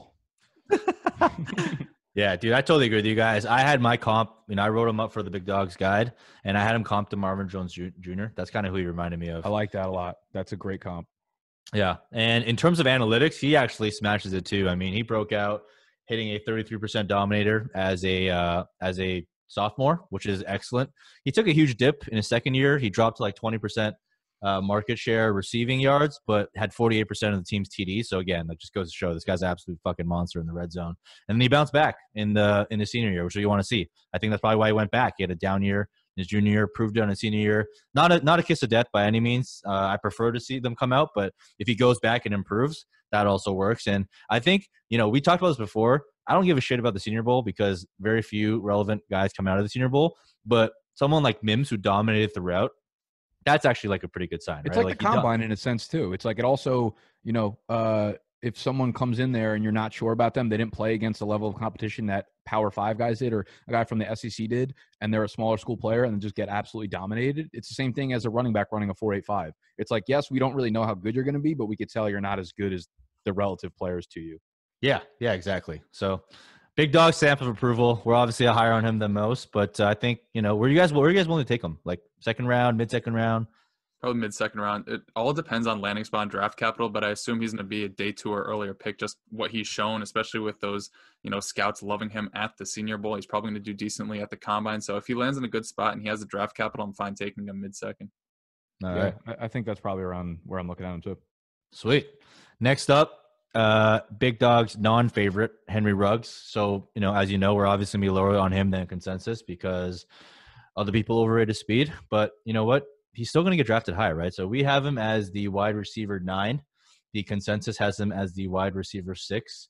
Uh, I mean, I've kind of spoken on this a lot. It's just that it's very rare for a wide receiver who doesn't break out to actually have long term success in the NFL, regardless of how fast they are. And people love to use the Tyreek Hill comp. Um, but the thing is, like, Tyreek Hill wasn't a wide receiver, right? So there's a reason why he didn't break out. Yeah, Ruggs Julian played- Edelman. They, they were saying uh, Julian Edelman had like more, uh, more like defensive touchdowns than receptions in college. Or yeah. it's like crazy Yeah. stats. I don't know. Yeah, so like it's hard for me to like justify Ruggs by using those guys as comps. Um, but at the end of the day, like he's going to be really fast, and he has ten and what one eighth inch hands. He's got big ass hands, uh, low BMI. So I guess from an analytics perspective, those cancel out. But you know, what do you guys see? I think Noah has him the lowest out of both of us. Noah's got him at wide receiver ten, and me and Nick have him at wide receiver eight. He's Yeah, not a guy I'm avoiding. He's not like I'll be fine if he if he drops my team at like a decent value or whatever. He's definitely not a guy I'm avoiding. But again, like you know, with the, going back to the never breaking out, the problem with that, like people in the audience, I don't want you to be like, oh my god, no breakout. That's too analytical. Like the the problem with not having a breakout is is that breaking out just means you produce at the college level. If you if you didn't produce at the college level, you're probably just not that good at football. That's the problem with it, right? Like if you're good at football, you put up stats while you're playing football, right? And if you didn't do that, then what if you didn't do it at college, why the fuck would you be able to do it at the NFL when the elite of the elite players from college are the ones that you're playing against now? So that was that, that's my point on that. But I mean, Ruggs, yes, you could pinpoint very good plays he has, and he's going to have elite elite speed when he runs a 40, um, which is going to be fun to watch because I think probably a lot of a lot of people putting down a lot of money on him. Um, there's rumors that he might, you know, flirt with uh, the low four twos. We'll s- we'll see what comes of it. But again, I don't know. I, I like could he is the realm of possibilities like DeSean Jackson? I don't know. Yeah. Maybe you know, none of us can sit here and say it confidently one way or another. So Ruggs is not a guy I'm completely fading. Um, there are guys in this draft that I will be, but he's he's not one of them. I'm just not super high on him. Yeah, I think he's just gonna be a lot more expensive than what I'm willing to pay for him. I mean, when it's all said and done, he's gonna be, you know, a mid to late first round rookie pick. And me Yeah, ranking that- him as low as I have him isn't me saying that I hate the guy. It's just I'd rather have nine other receivers at this point ahead of him, which means I'm not gonna be able to draft him. So yeah, I just uh, along with what you guys said, him never breaking out and there always being like three to four other guys on the team just outproducing him, whether it be like a running back and Najee Harris or Jerry Jeudy, Devonta Smith, Jaylen Waddle. Like he never cemented himself as the number one or the number two or the number three in that offense. So I, I don't know. I'm not buying into the hype. And a lot of tape guys do seem to love him. When I watch him play, it's like he has big play ability, but I don't see him bringing any type of consistency fantasy wise uh, in any other aspects of the game other than like a You want to know? You want to know what the problem is? It's every time you try to watch a wide receiver uh, from Alabama, Devonta Smith is just there to dominate. I can't. I was watching fucking Jerry Jerry Jeudy film today, and I feel like I was watching a Devonta Smith highlight tape. It was ridiculous.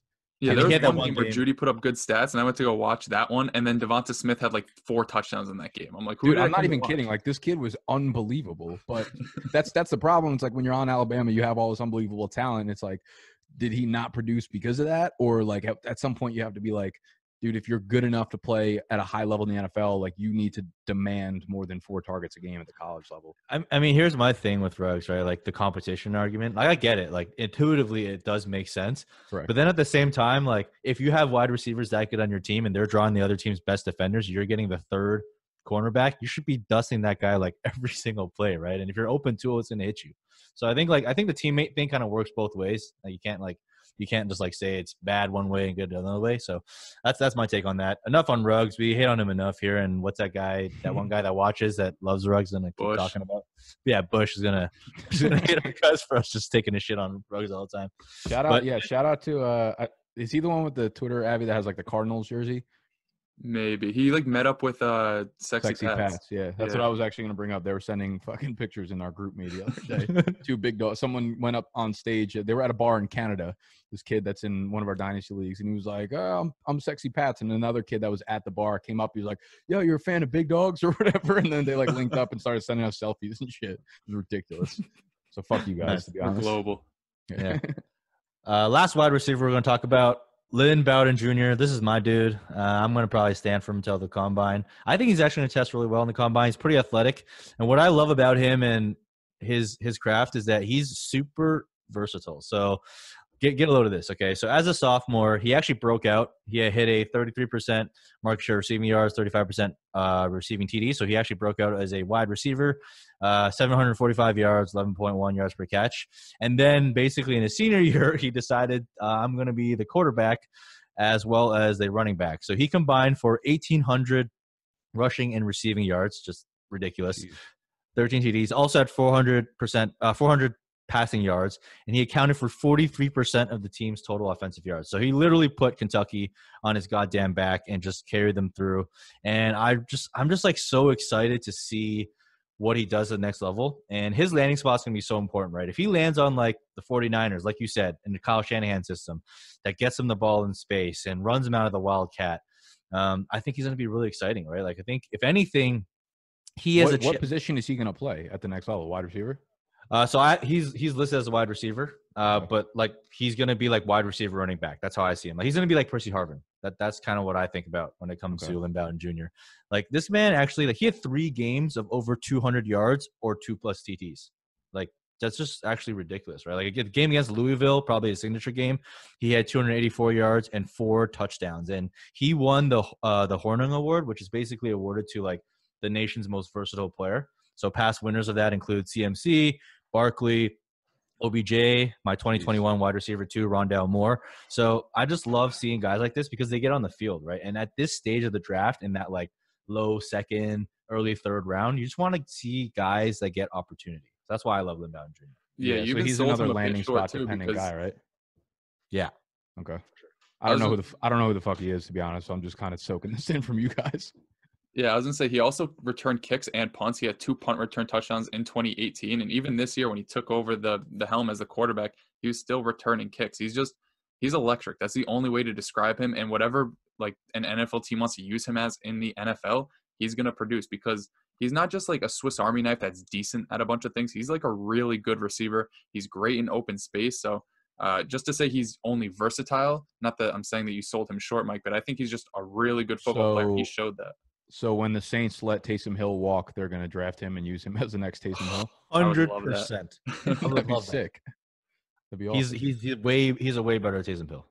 okay. Yeah. We just figured out the comp. Yep. Um, so that kind of wraps up for wide receivers. Uh, anything you guys want to touch on before we move on to tight ends? No, we had like Duvernay and Aiyuk, but I think we touched on them a little bit. It's just Yeah. preference. Run it. Yeah, exactly. Okay. Uh, so tight end rankings, no, we'll throw this up, but this is kind of where we differ a lot from consensus.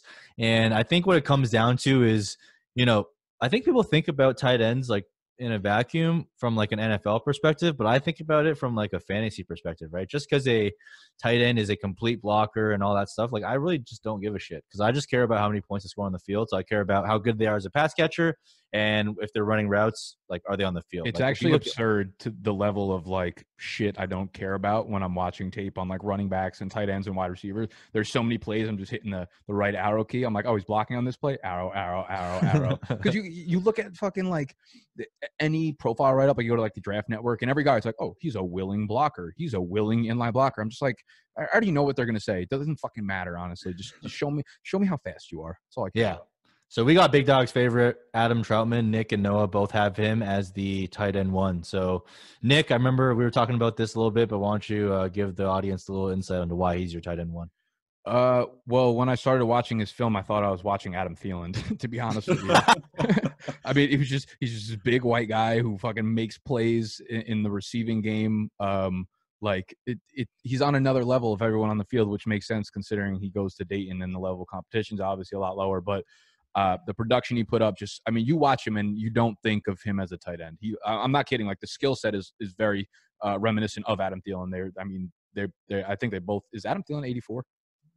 Years old or what? Yes, Adam- yes. Is Adam Thielen 84 years old? No, his number.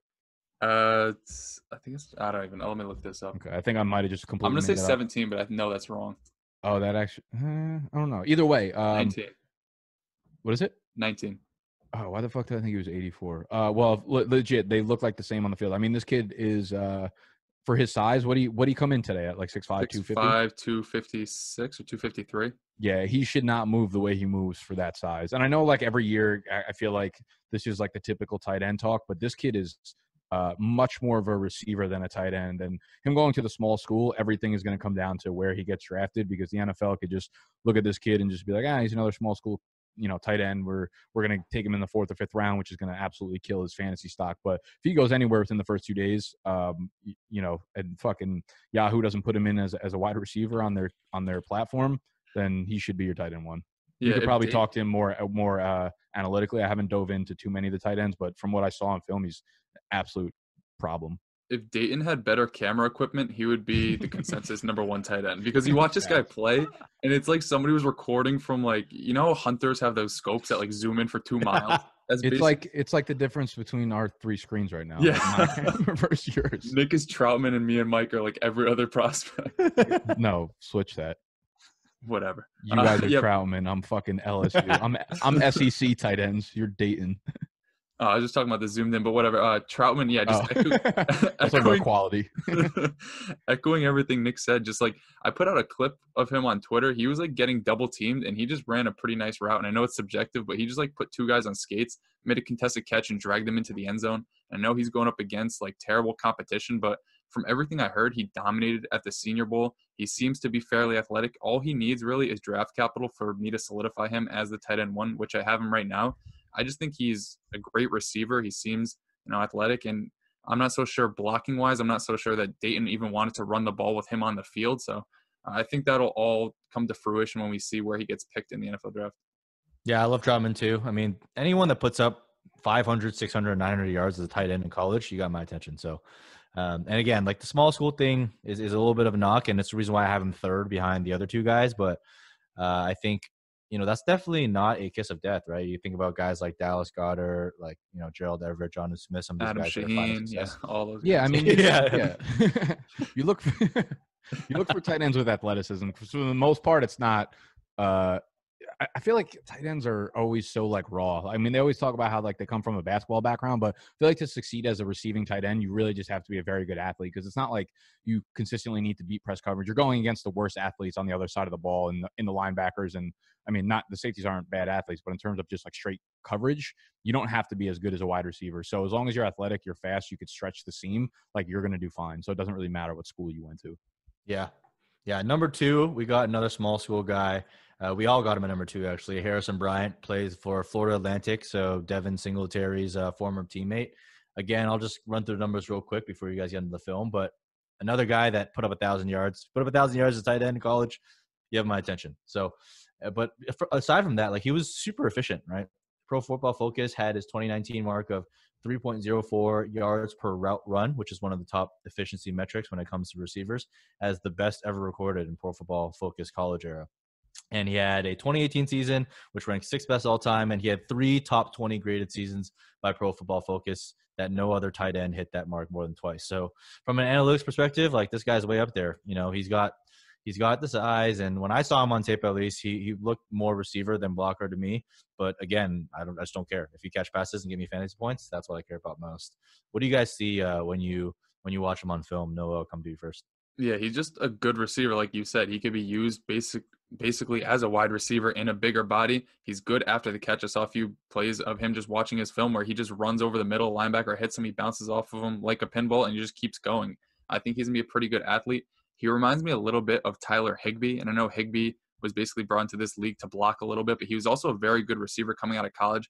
And then what we saw this past year out of him being decent after the catch and just being a trusted weapon of Jared Goff, I could see that with Harrison Bryant just being a big bodied receiver who's going to dominate around the end zone, can win after the catch, can win at the catch point. Just these top three, I for me at least, they're like in a tier of their own. I just think that they can do it all in the receiving game. Choosing between them is really splitting hairs.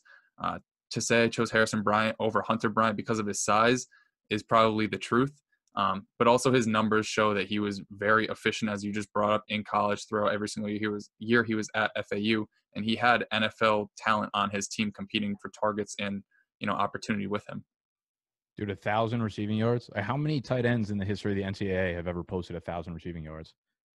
It's a good question. I don't know, it, man. It, it can't be more than like twenty. I, would say yeah. so. Yeah, you put up a thousand receiving yards as a tight end, you absolutely have my attention. And if you look at the analytics, the ba- you know the very basic numbers that people like to target. Breakout age in the 91st percentile, college dominator in the 80th percentile. So from a from a, a pure profile production and um, you know the breakout agent things like that. I mean, there's no red flags here. Again, we'll have to see draft capital, we'll have to see athleticism, but um, he's a guy that can step right in and, and be a receiving problem in, in the NFL. So yeah, Harrison Bryant, tight end. Definitely. Goes.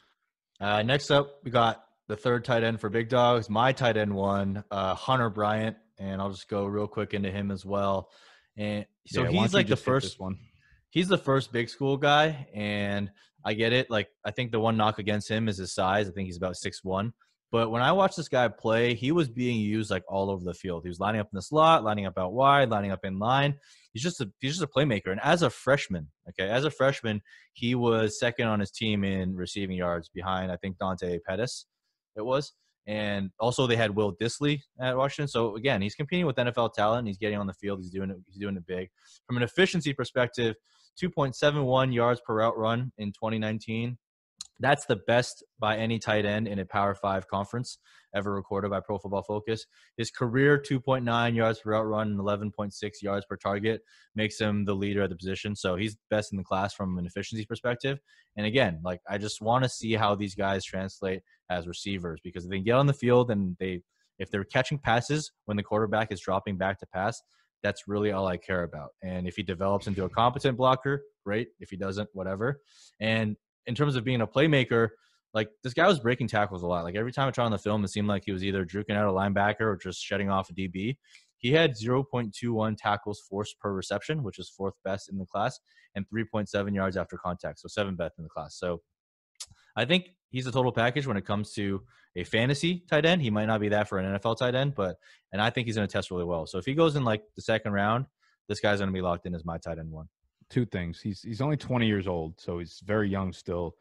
Two, have you seen his picture on Player Profiler? yeah. He looks like multiple crackheads that live on my block. Not kidding, bro. He looks out of control there. So that's uh, a, a little bit of a concern for me. He might have a drug, might have a drug history. So NFL teams will probably sniff that out quickly. Jesus Christ! I just opened it up, right? dude. He looks like those troll dolls where you like pull their hair Yeah, in one direction. That's funny. Someone just tagged me on Twitter. There's like a video of someone in a suit like helping his girl get ready on the on the red carpet and someone quote tweeted and said like Derrick Henry's winning on and off the field, like meaning that that was Derrick Henry fixing his girl because the girl's really hot and curvy. And then someone tagged me in it, of course, to, like pissed me off. And someone underneath was like, "That's offset." Like, it's, it's so funny. It probably didn't make sense when I just said it out loud, but it made sense to me. All right, back to the crackhead Hunter Bryant. Um, yeah, Mike, that was a good breakdown. I agree. Great guy, great guy, great prospect. Yeah, all I after seeing got. that picture, he might move down my board. But yeah, he's good after the catch. He's as you said, you don't have to be on the field all the time to be a good fantasy tight end. As long as when you're on the field, you're being used, and whatever team drafts him is going to use him. Yeah, for sure. I mean, the last guy we'll just cover briefly, Cole Kmet. He's probably your typical, you know, big inline blocker, more complete tight end. So I'm sure that you know he's he's got the ADP of a tight Mike, end. you could, you could say white. It's okay. Say what? oh yeah, say white. yeah, yeah. He's a Caucasian. So um, your typical but- Kyle Rudolph of the draft class. Yeah. When Nick Yeah, was exactly. talking about pressing the right arrow on every video, he's actually never seen a Cole Kmet play because he's just skipped through every single one because that's all he does. Do you just block all the time? He's a No, pretty good he's- receiver, but he's like he moves like a I don't like the Titanic. He's just like super slow, but he's like big. Yeah, look, I mean, he, he's he's very realistically probably the tight end one in the class from an NFL perspective, but just from a fantasy perspective, I got the other guys ahead of him. It's not like we hate him; it's just that we got the other guys ahead of him. So So, speak for yourself. I hate his guts. uh, so I mean, yeah, that wraps it up for our rankings. Um, honestly, these rankings are probably meaningless anyways because after the combine, we're going to Hundred update them. percent. Uh, Thanks for and then. Yeah. and after the draft, we're going to update them again because obviously draft capital and landing spot matter the most. But you know, it kind of gives you a little bit of insight. I, I personally like to track this stuff because it forces me to kind of get a look into the players and kind of see how they move and how people value them over time. So it's pretty Mhm. useful from that perspective. But you know, we just wasted an hour of your time talking about rankings are going to be updated. So don't hate us for it. Yeah, this actually helped me a lot because if I wasn't coming onto the show, I, there would have been like eleven players that I have no idea who the fuck they are still right now, and I should I should have a much better grasp on what's going on with the rookies, but. but now I, when do. You watch a bunch of tape, like it all just gets mixed in, and you see a bunch of numbers, and you think Harrison Bryant's Hunter Bryant, and then all these guys just Well, become that's one. that's why I was saying like it's our job to make sure everyone like understands the theme of the player, and then once you kind of understand each player from a very top level view, then you could start breaking down the context. Because even for us, like who are in in this stuff like every single day, looking at the numbers, looking at the tape, it's very hard. Because I mean, we just have like a a new sixty to seventy players just thrown onto us, right? And um, most of them are going to be irrelevant soon. So it's like sort of like losing a little bit of steam when you're watching guys who aren't even good. You're like, fuck, I got to watch this guy who looks like this guy who looks like this guy. And, you know, it gets lost on you. So um, best thing to do is just, I, I would say, do a little research on your own if you're really interested in it. Otherwise, come back to us, grab the draft guide because we will have all of our rankings in there.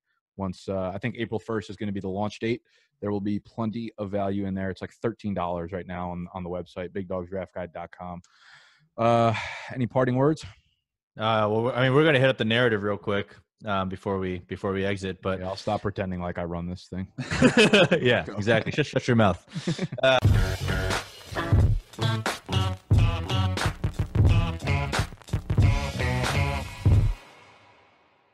uh, the narrative this week. Oh wait, should I hit the intro first? I guess. we already hit it. It's been hit. Oh, okay, cool. The narrative, the, the narrative this week is don't sell your rookie draft picks until you're on the clock. You know, I have my own thoughts about this, but I'm to kick it over to Noah first to see what he thinks. Yeah, I don't think you should wait necessarily till you're on the clock. I just think that rookie draft picks definitely accrue value from right now until the draft because first off, we have the combine where as we just spent like an hour and a half talking about, we don't weigh it too highly. But a lot of people in your league are probably going to see a bunch of guys who they didn't have high highly ranked in the first place run really fast or run, you know, or jump really high, going to move them up their ranks. And let's say Tee Higgins runs a 4-6.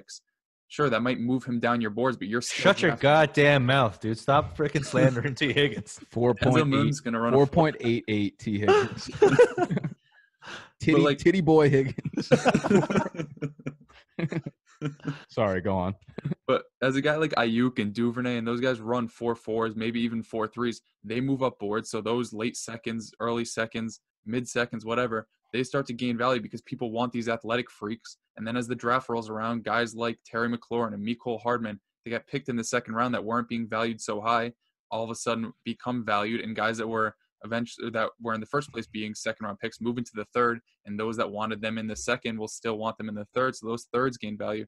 Basically if you're selling picks now you're selling them in my opinion at their lowest price. When you're on the clock i feel like it's hard to move picks because people will then see oh i don't even like any of these guys. I'll just wait until pick like you'll be on the clock at like pick 108 you'll be like oh at pick 201 there's gonna be a guy like equally as much. So it might be hard to move your pick at that point i think one of the best times to do is just after the draft when we know situations are ironed out and even last year with aj brown who landed in a bad situation people still wanted to draft him because he's aj brown and then JJ Arcega Whiteside, who people were lower on, landed in Philly, which was a good landing spot. And people like, I want to draft him because he's in a good landing spot. So uh, a lot of things uh, get ironed out after the draft, and those picks accrue value. And if you want to move them, uh, just wait a few months. I know it's hard in Dynasty to be patient, but that's the name of the game, and that's how you're going to get the most value out of what you have.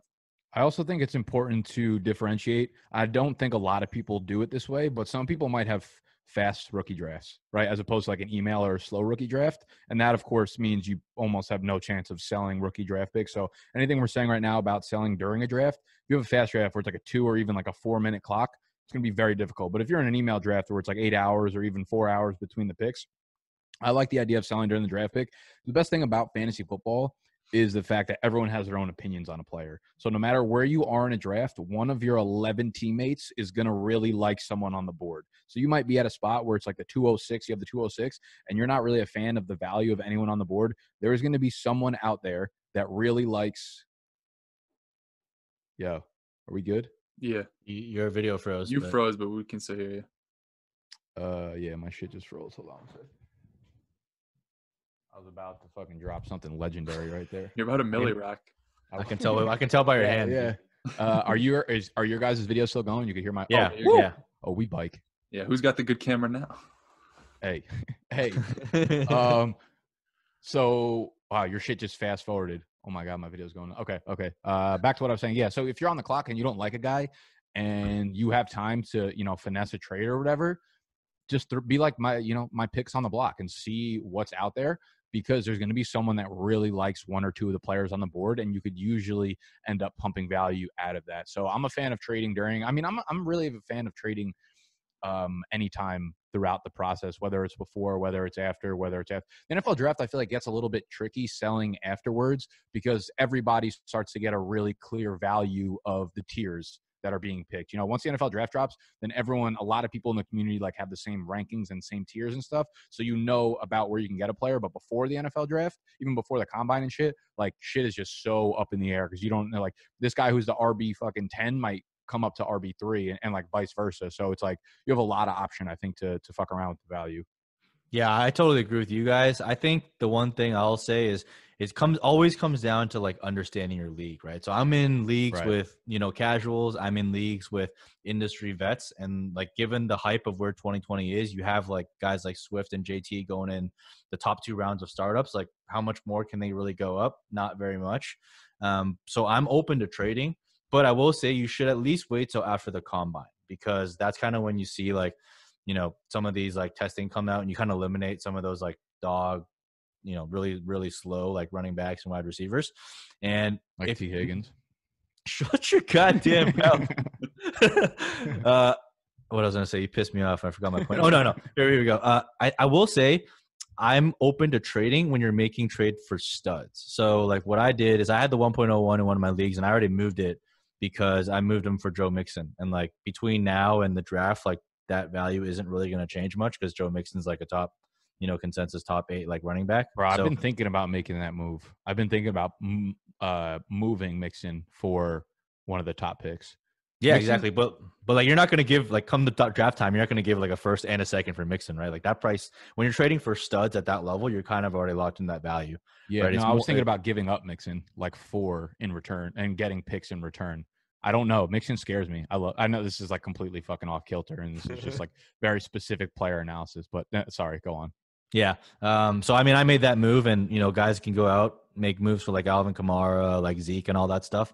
I think where you want to hold really is in that back part of the first because it's not yet defined like what players are going to be there and you're going to be able to get a lot of value for veterans like landry robert woods like guys that are basically going to produce for you right away by selling that rookie pick when you're close to the draft and the other thing is like if you wait all the way till you're on the clock and you're selling like people know like that you don't want it right so you kind of lose a little bit of negotiating leverage so i think that you should try and sell it before the draft actually starts um, to try and get you know some of that value. But that's just kind of like my personal approach. But again, it just comes down to knowing your league.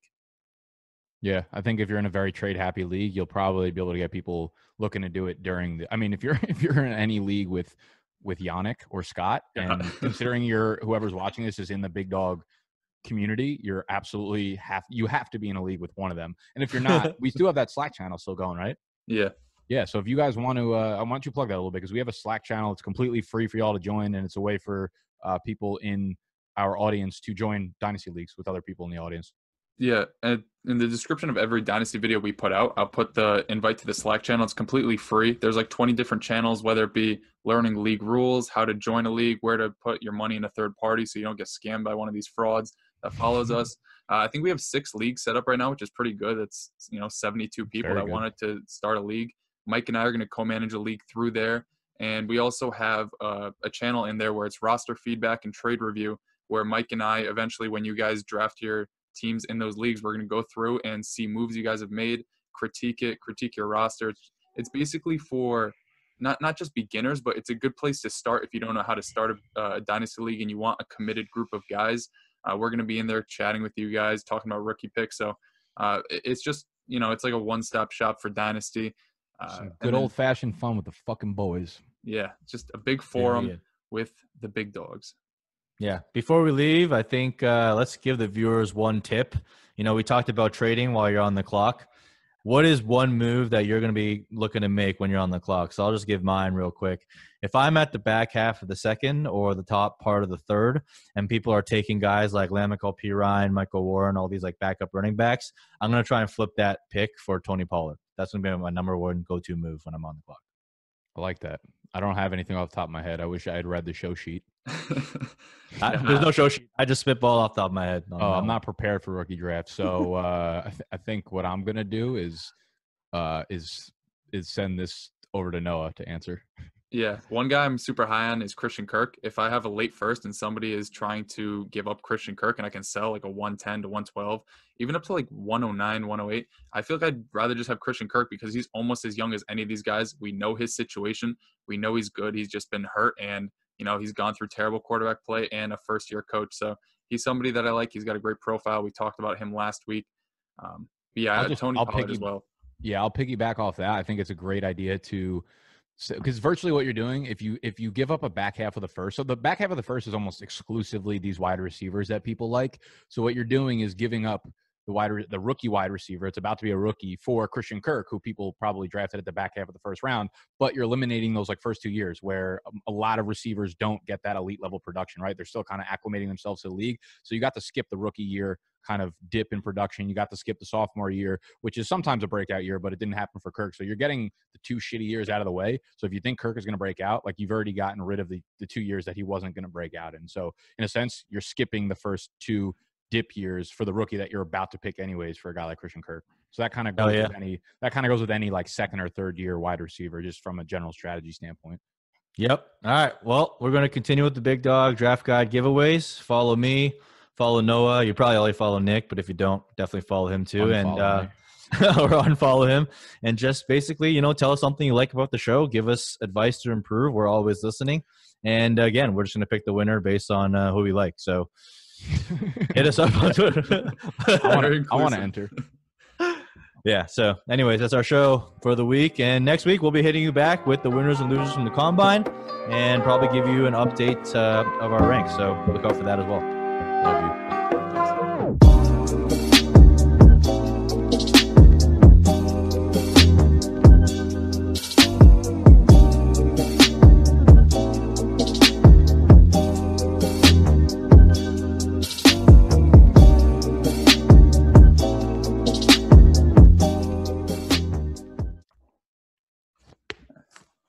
What's happening, big dogs? Welcome back to the channel. My name is Noah, and if you couldn't tell, this is Bunk Bed Breakdown. Hold up, hold up. hold up. that fucking start. Were you reading that intro off a script? I wasn't. That's just what I've been doing. that was the most monotone bullshit I've ever heard. Without the ones like you, who work tirelessly to keep things running, everything would suddenly stop. Hospitals, factories, schools, and power plants, they all depend on you. No matter the weather, emergency, or time of day, you're the ones who get it done. At Grainger, we're here for you with professional grade industrial supplies. Count on real time product availability and fast delivery. Call clickgrainger.com or just stop by. Grainger for the ones who get it done. When you need mealtime inspiration, it's worth shopping Kroger, where you'll find over 30,000 mouthwatering choices that excite your inner foodie. And no matter what tasty choice you make, you'll enjoy our everyday low prices, plus extra ways to save, like digital coupons worth over $600 each week. You can also save up to $1 off per gallon at the pump with fuel points. More savings and more inspiring flavors make shopping Kroger worth it every time. Kroger, fresh for everyone. Fuel restrictions apply.